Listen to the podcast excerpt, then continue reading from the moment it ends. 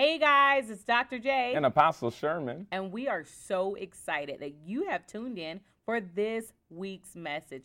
We pray that it blesses you and helps to transform your life and the direction that God has for you. Enjoy the message. Hello and welcome to NY at Home. Man, we are so excited that you have joined us today, right there at the comfort of your home, coffee shop, beach, wherever you are gathering together with your bubble to experience this worship um, encounter. This is what I want you to do. I want you to take a moment right now, get everyone that's there in your bubble on their device. Would you do that? Get them on their device. I know you're probably watching on a TV together or watching on a computer screen together. Wherever you're watching from, I want you to join together. Why get on your device? This is why, so that you can engage with the rest of the community. I was so excited talking to a group of individuals, giving them a Q&A uh, this past week, and I found out there are people who are literally from different parts of the world that are tuning in to NY at home. And uh, many of them say, hey, I jumped in and I've just been going through all of the content that's available on YouTube. So I'm super excited that you all are here. And I want you to say hello to some people in the comments. Say hello. You see some people there you know, you don't know. Say hello. It's good to see them. And we're getting ready to jump into the word. Matter of fact, let's take a moment. Let's pray. Father, thank you so much for your goodness and your mercy, your grace towards us. We invite your presence into this gathering today. We believe you, Lord, that, Lord, you're going to give revelation and understanding, wisdom and knowledge, that your people will arise with great hope to walk into the purposes you have designed for them. Thank you, Lord, for allowing your word to be seated in the souls of your people. In Jesus' name we pray.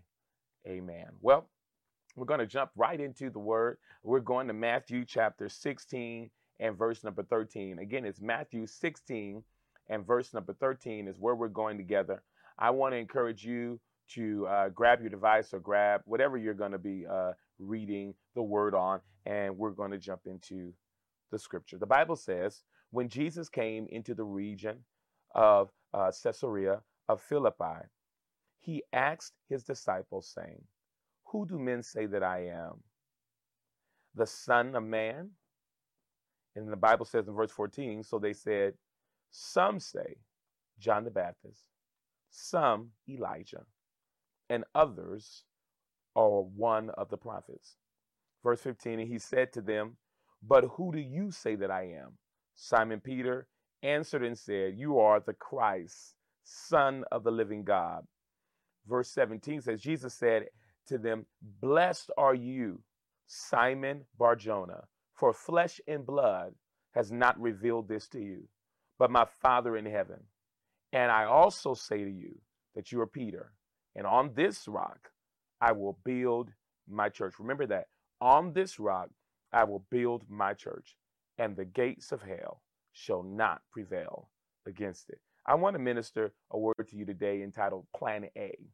Plan A. So we have been enjoying uh, the Essential series. As a matter of fact, this is the last week of the Essential series.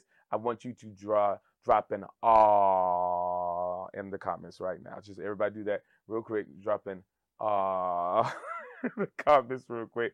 This series has been so impactful for me. I I believe I've heard so many testimonies from you all how it's touched your life as well. And we want to close the Essential series this week with talking about the church. We want to talk about the local church and the importance of it and how essential it is for the lives that we live today. One of the things that I realize about the church is we look here in um, Matthew chapter 16. One of the things that we see Jesus saying to Peter is that he's going to build his church, build his church on the rock. What rock was he talking about? The revelation of who Jesus Christ is. I love that there's a lot of entities. I don't know I love this. I know that there's a lot of entities out there worshiping all kinds of gods and having all kinds of churches or gatherings unto this deity or unto a person, even or unto an idea. But here Jesus is saying, hey, my church is going to be built on the revelation of who I am.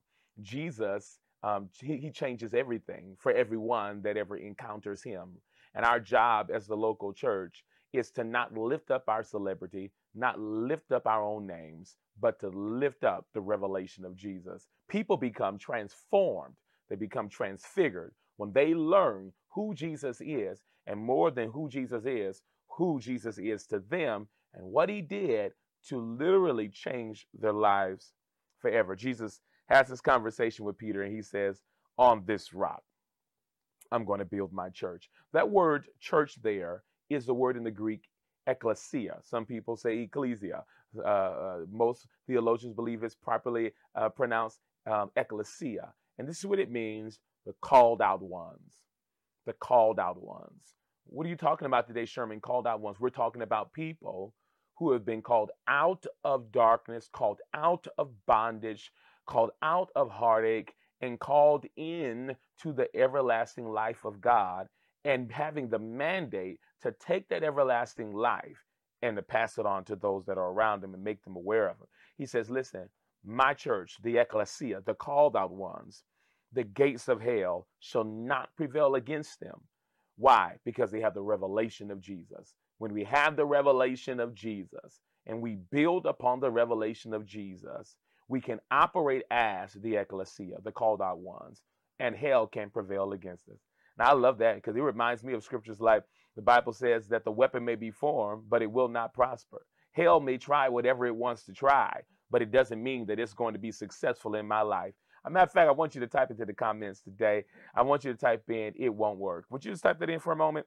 It won't work. Whatever the enemy is trying to do, it simply won't work. When we talk about the church, oftentimes people connect the church as a New Testament revelation. Uh, people believe that the church was born in Acts, and, and, and for sure there was a birthing of a movement.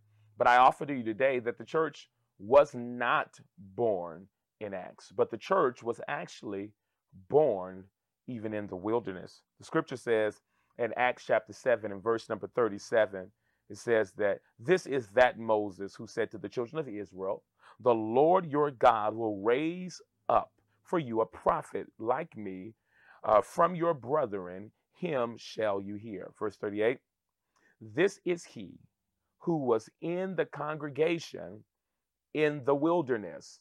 What is that?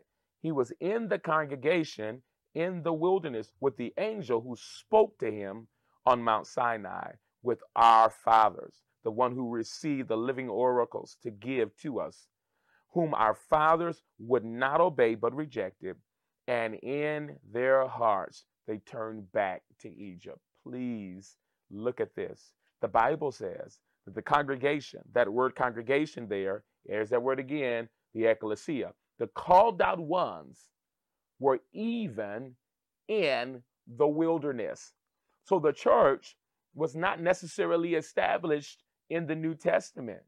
The church has always been present, even from the wilderness and in the journey of the Israelites.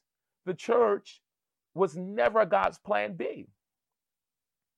The church was never God's second idea. She was always God's plan A. One of the most amazing things we get when we connect with the local church is the power of community. The power of community. The Bible says in Genesis chapter 2, verse 18, the Lord God said, It's not good for man to be alone. It's not good for man to be alone. This idea obviously was a conversation concerning man and the helpmate that was being created for him, but it's true nonetheless to every single one of us. It is never good for us to be alone. We need community. We need community. And I want to press into that idea of community. And I would like to use a term that we use often here at All Nations Worship Assembly of San Bernardino. Let's use the word tribe. Let's use the word tribe. Let's let's let's connect community to the word tribe today. In a local church, an individual connects with a local church they're going to find their tribe. They're going to find their tribe. This is important. What is a tribe? It's a group of people that includes many families and relatives who have the same language, customs, and beliefs. has the same language, customs, and beliefs. Moses was awakened to his tribe. He was awakened to his tribe. You remember that back when uh, Moses was originally uh, believing that he was from a certain type of people. He thought that he was of the Egyptians. He didn't even know his whole story of all that he had come out of. But then there was something in him that knew the importance of his tribe, his type, his people, even though he did not have the mental understanding or awareness. And if you remember how the story goes with Moses, he walks in and sees an Egyptian uh, harming a Hebrew. And as the Egyptian is harming the Hebrew, something, again, not necessarily conscious, arises on the inside of Moses. And what does he do? He fights for his tribe. He literally kills the Egyptian that was trying to harm the Hebrew. There's something in us consistently that is reaching for and desiring our, our tribe. So here's the thing to know identity is found inside of the context of community. Identity is found in the context of community. I believe that we don't fully know who we are until we get to the right body, right? Till we get to the right tribe. And for many of us, when we find community, listen to, we come alive. We come alive in Christ. A matter of fact, you were made by community for community. I want you to write that down if you're taking notes today. You were made by community for community. Genesis 1 and 26 says, Then God said, Let us make man in our image and according to our likeness. What do you mean? He, he, he's saying there, hey, there's a community here, even in the Trinity Father, Son, and Holy Ghost. There's a community here, even in the Godhead. There's a community here. You were made for community by community. Are you understanding this? Even the expression of that to our lives. I said something years ago, and I just found it um, a statement years and years ago. And here it is it says, Birds flock, fish school, people tribe. I'll say it again. Birds flock, fish school, people tribe. What makes the tribe more effective than others is the power of the tribe's culture, the way that they do things, and the way that they communicate through their actions, their belief systems, their standards uh, that they have. There was a pastor that took a survey of his church and he asked them um, that if they were created, if they were to create rather, or to be an architect of a tribe, um, how would they describe it? So he's talking to his church. He said, hey, if you were to create a tribe, you would be the architect of a tribe. How would you create or how would you describe your tribe? Here's some of the things they said. They said, we would describe our tribe that we would create as loving, honorable, peaceful, full of grace, kind, encouraging.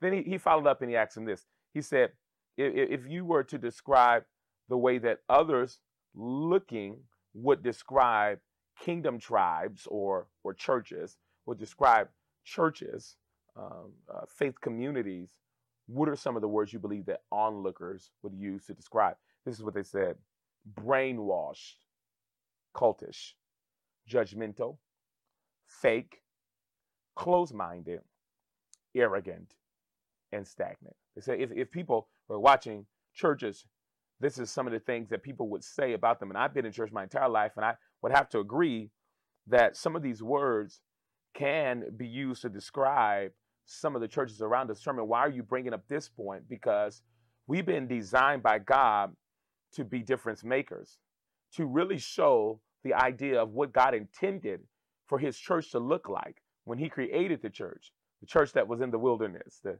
congregation that was in the wilderness, congregation that was birthed and and that we see coming forward rather in Acts 2. This congregation was never supposed to be the called out ones, were never supposed to be people that were marked by being judgmental, fake, closed minded, arrogant, stagnant. No, not at all. The congregation, the ecclesia, was supposed to be marked by love. Supposed to be marked by love. I think some of the issues have been that we go to church. That's the problem. We go to church. And why is that the problem, Sherman? Here's why because we go to church and we leave church, and that's it. There's a bunch of you watching this either live on the replay, Facebook, YouTube, wherever you got it from. And you go to church online now, most of us virtual, and you leave.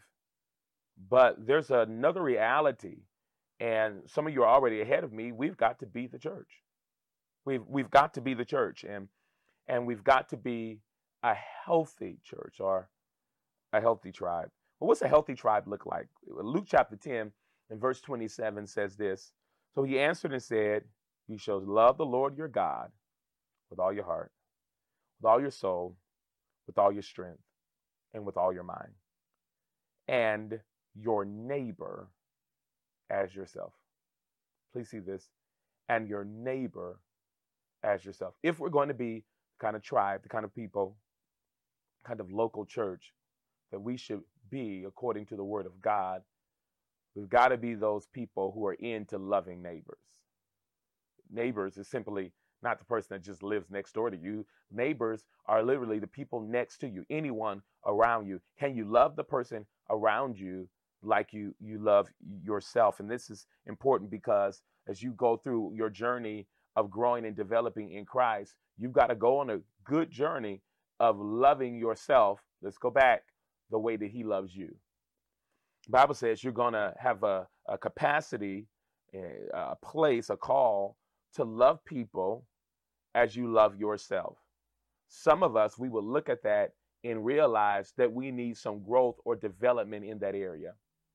And I want to caution you in order for you to really operate as the called out ones, the ecclesia, it's going to be important that you go on a journey of seeing yourself the way God sees you. You you gotta you gotta read up. You've gotta spend some time to understand the importance of embracing yourself the way He sees you. He doesn't He doesn't see uh, your mess ups and He doesn't see your mistakes. He doesn't even see your consistent cycles that you've been in. He doesn't mark you by those.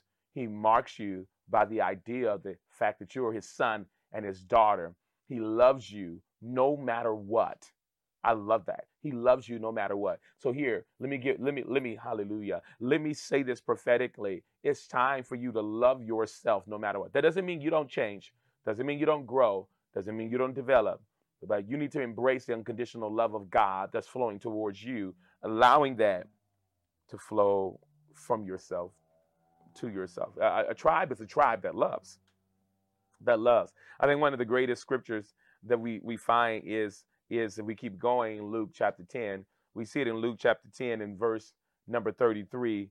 The Bible tells a story there that I think connects with a healthy tribe. Luke 10 and 33 says, But a certain Samaritan, as he journeyed, came where he was, and when he saw him, he had compassion. So he went to him and bandaged his wounds. Let's stop for a moment. There's a man laying on the ground He's hurt. He's hurt. If you study the story, there are people who walked by, did not attend to the man, did not care for the man, did not give the man any attention. Some even walked and moved on the other side of the street. But we find this man, this Samaritan man, who becomes a picture of what the ecclesia should look like and what the called out one should look like. He was on his journey. He was on his way somewhere, but he interrupted his schedule and he allowed himself to not only see the man, but see the man. Sherman, what do you mean? A lot of times we see people all the time, but we don't see them. We see them with our physical eyes. We don't allow ourselves to truly see, to see the struggle, to see the issue, to see the problems, the things, the weights that they are carrying. We don't allow ourselves to stop and really see them. Because when you truly see them, you see them through the eyes of Jesus, something's going to happen inside of you. It's called compassion. You're going to be moved with compassion. You know, uh, amazingly, is that's when the miracles begin to happen. Remember, Jesus was feeding the 5,000, and uh, we know it's 5,000 plus, right? Because they counted 5,000 men, women, and children were there as well. The Bible says the disciples were ready to go. Jesus looks at 5,000 and he's moved with compassion based upon him being moved with compassion, it was the birthplace of the miracle of the fish and the loaves. Something supernatural begins to happen when we see people, really see them, and allow for the compassion of Jesus to flow through us. Something shifts, something changes, miraculous moments, supernatural moments open up. Verse 34 of Luke 10, 10 says that Samaritan went to him, the man that was there broken, hurt. What does he do? He came and he bandaged his wounds. I love that. He was willing to get his hands dirty. He was willing to get his he was willing to touch someone that technically he was never supposed to really interact with as it relates to cultures. He stepped over boundaries and he stepped over lines and walls and he made a decision I'm going to touch the person that everybody else, hallelujah, was not willing to touch. And he pours in the oil and the wine that was used to help deal with his wounds. So I, I didn't just see his wounds, but I helped not only bandage his wounds, but I wanted to be able to make his journey a bit easier. He set him on his own animal, right? He used his own resources and brought him to an inn, took care of him, took care of him. This is the local church. This is the ecclesia. Verse 35. And on the next day he departed and took two denarii and gave them to the innkeeper and said to him, Take care of him. And whatever more you spend, when I come again, I will repay you. I'm going to take my own stuff and make sure you're good and make sure he's taken care of. Make sure that he feels this love. So the Bible makes it clear that in verse 37, I love what it says. And he said, He who showed mercy on him, the Bible says, Then Jesus said to him, Go and do likewise. He's telling this story. Jesus is, and he's saying, Hey, this is the way that we should all behave. Go and do likewise. Are you paying attention to the, the neighbor? Let's this this is what I want to encourage us, all nations, San Bernardino. Let's be accused of loving too much. Let's can that be our testimony? Let's be accused of loving too much. Being the people who made a decision that we would live out the truth of the ecclesia in such a way that we would love too much. Now, this is why we're essential. Please hear me. This is why we're essential. Because if we step back, we allow anything like pandemic, which we know is serious, hear me, uh, COVID 19, which we know is serious, hear me, then who goes and touches the people who people are saying should not be touched? Who goes and cares for them? Who goes to make sure that they're loved if the ecclesia isn't in action, if the ecclesia isn't moving in the love of God? The local church is essential. Is essential, first of all, because we love one another. We become a powerful community that grows and develops, but we come together not for the sake of just loving on each other, but to be deployed to go and love on the world around us. What is the church if the church is just a big love fest on each other? But the church becomes the church, becomes the extension of Jesus Christ because we go and love those outside of our four walls, outside of our community. I'm so proud of our church because you've done that all all throughout the pandemic. But this is what I want to charge you to do, even though we might have done it as an entity. Some of us who are watching right now have been hesitant to really love people the way God has created for us to love them. And I just don't want us to do it as a congregation and and us just sit back and say, yeah, go, all nations. Question at the hour is, what kind of personal responsibility are you taking to make sure you, on a daily basis, are seen as the ecclesia? You came to gather, you came to gather, you came to connect with the church to go out and to be the church God has designed for you to be. It's your time to go out. I have to read another verse to you. Romans chapter 12 and verse 9 says, Let love be without hypocrisy. I love that. Let love be without hypocrisy. Abhor what is evil, cling to what is good. Be kindly affectionate to one another in brotherly love, in honor giving preference to one another, not lacking in diligence, fervent in spirit, serving the Lord, rejoicing in hope, patience in tribulation, continuing steadfastly in prayer, distributing to the needs of the saints, being given to hospitality. Bless those who persecute you, persecute you. Bless and do not curse. Rejoice with those who rejoice, and weep with those who weep. Be of the same mind towards one another, but do not seek your mind on do not set your mind on high things, but associate with the humble. Do not be wise in your own opinion. The Bible makes it clear. Our job is to live out love. Our job is to be who God created us to be and to operate in that place. There was a um, close with this. There was a mega church pastor doing a seminar. He was asked a question during the question, the Q and A. How do you prevent your church from getting too big? That was the question, right? Let me say this. Why am I dropping this in here? Because if you're going to operate in love, you're going to draw the masses. If you're going to operate in real love, the masses are without a doubt coming, and we have to be ready to serve those masses. And again, pull them together to send them out. The pastor responded with the question. He said, "Does or do you ever look at the Red Cross or any other humanitarian organization and hope it stops growing? Hopes it stops getting better?" The person the question, asking the question answered no. The pastor said, The question you formed came from the place of, I don't want it to get too big where my needs aren't being met. But your heart should say, I want it to grow so the needs of more people can be met.